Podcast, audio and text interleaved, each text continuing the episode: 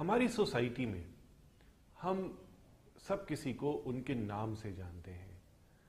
और कई लोग ऐसी पोजीशन पर होते हैं जैसे पॉलिटिकल पार्टीज़ हर किसी पॉलिटिकल पार्टी का, चाहे वो हमारा देश हो या विदेश हो, कोई ना कोई सिंबल उन्हें मिलता है ताकि उनकी पहचान बन सके। एक सिंबल ही काफ़ी है पूरे सिस्टम को डिफाइन करने के लिए। कॉरपोरेट्स को ले लीजिए।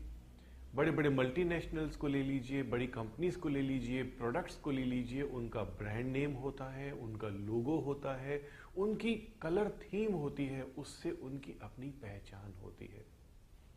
इसी तरीके से हम सिंबल्स का यूज़ वास्तु में करते हैं कि जिस देवी देवता से एसोसिएटेड हमने सिंबल लगाना है, उसे हम वहाँ पे यूज़ कर सकते हैं। मैं आपको बताना चाहता हूँ, छोटा सा एग्ज़ाम्पल देना चाहता हूँ कि सनातन धर्म में बहुत से देवी देवता हैं जिनके अपने अपने सिंबल्स हैं। भगवान शिव की बात करते हैं। त्रिशूल ले लीजिए, उनका एक बहुत ही अच्छा सिंबल माना जाता है। डमरू ले लीजिए, उनका सिंबल माना जाता है। उनका तिलक, उनकी तीसरी आँख, उनका एक सिंबल माना जाता है। इनमें से कोई भी सिंबल अगर आप लगा देते हैं तो समझिए कि यह भगवान का प्रतीक भगवान गणेश के कई सिंबल हैं। स्वस्तिक उनका सिंबल माना जाता है। स्वस्तिक के साथ और भी बहुत सारी चीज़ें लगाई जाती हैं, जिसे उनका एक रिजेम्बलेंस पता चलती है, उनकी उपस्थिति, उनकी प्रेजेंस पता चलती है। माँ लक्ष्मी का भी अपना एक सिंबल है, भगवान विष्णु का भी सिंबल है। हर किसी देवी और देवता का अपना अपना सिंबल है। भगवान हनुमान के लिए हम गदा यूज़ करते हैं, उनका झंडा यूज़ करते हैं। तो इस तरीके से इन सब चीज़ों को उनकी कृपा प्राप्त करने के लिए हम यूज़ कर सकते हैं।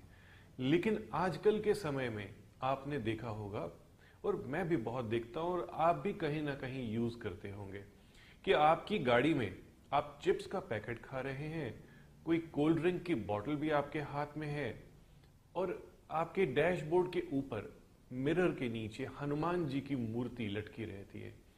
जैसे ही गाड़ी को ब्रेक लगता है, हनुमान जी को भी झटका लगता है और वो ऊपर टकराते हैं। आप खुद मानिए, क्या यह सही है? आपके मन में तो है कि भगवान आपके साथ हैं, भगवान को आपने लटका रखा है। लेकिन इस तरीके से भगवान की प्लेसमेंट हमारे लिए बिल्कुल भी शुभ नहीं है। भगवान का नाम लिख करके अगर आप अपनी गाड़ी के ऊपर लगा देंगे तो बहुत अच्छा होगा। मारुति कहते हैं भगवान हनुमान को। तो मारुति का यंत्र, मारुति भगवान का यंत्र एक लाल कपड़े में लपेट के शुद्ध करके, उसकी पूजा करके अगर आप अपनी गाड़ी में रखते हैं, लगाते हैं, डैशबोर्ड के अंदर भी रखते हैं और उसे बड़े आराम से रखते हैं ताकि वह नज़र नहीं आए, तब वह कई गुना ज़्यादा काम करेगा। इससे ज़्यादा कि आप उनकी मूर्ति को लटका देंगे। है तो उनका बहुत बड़ा अपमान है। जहाँ भगवान होते हैं जहाँ उनकी एक प्रतिमा होती है, वहाँ पे हम अटेंशन होकर के बैठते हैं नॉर्मल होकर के नहीं बैठते हैं।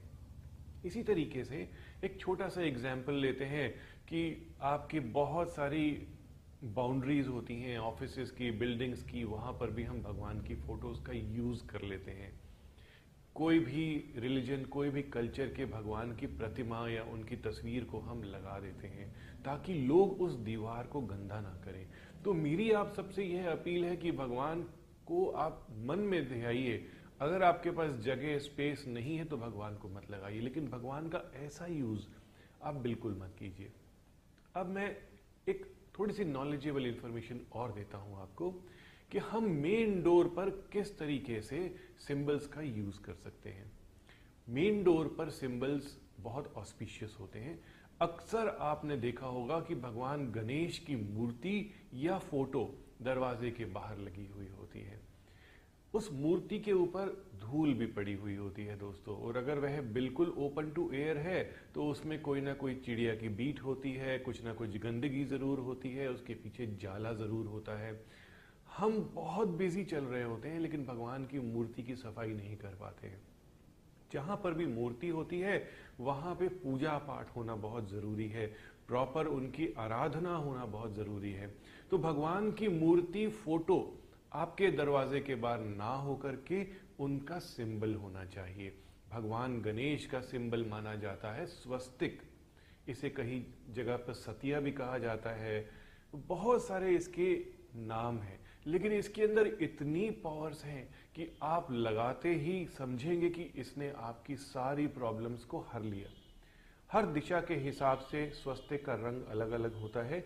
आगे आने वाले किसी डिटेल्ड वीडियो में स्वस्तिक के बारे में हम पूरी इंफॉर्मेशन देंगे आपको।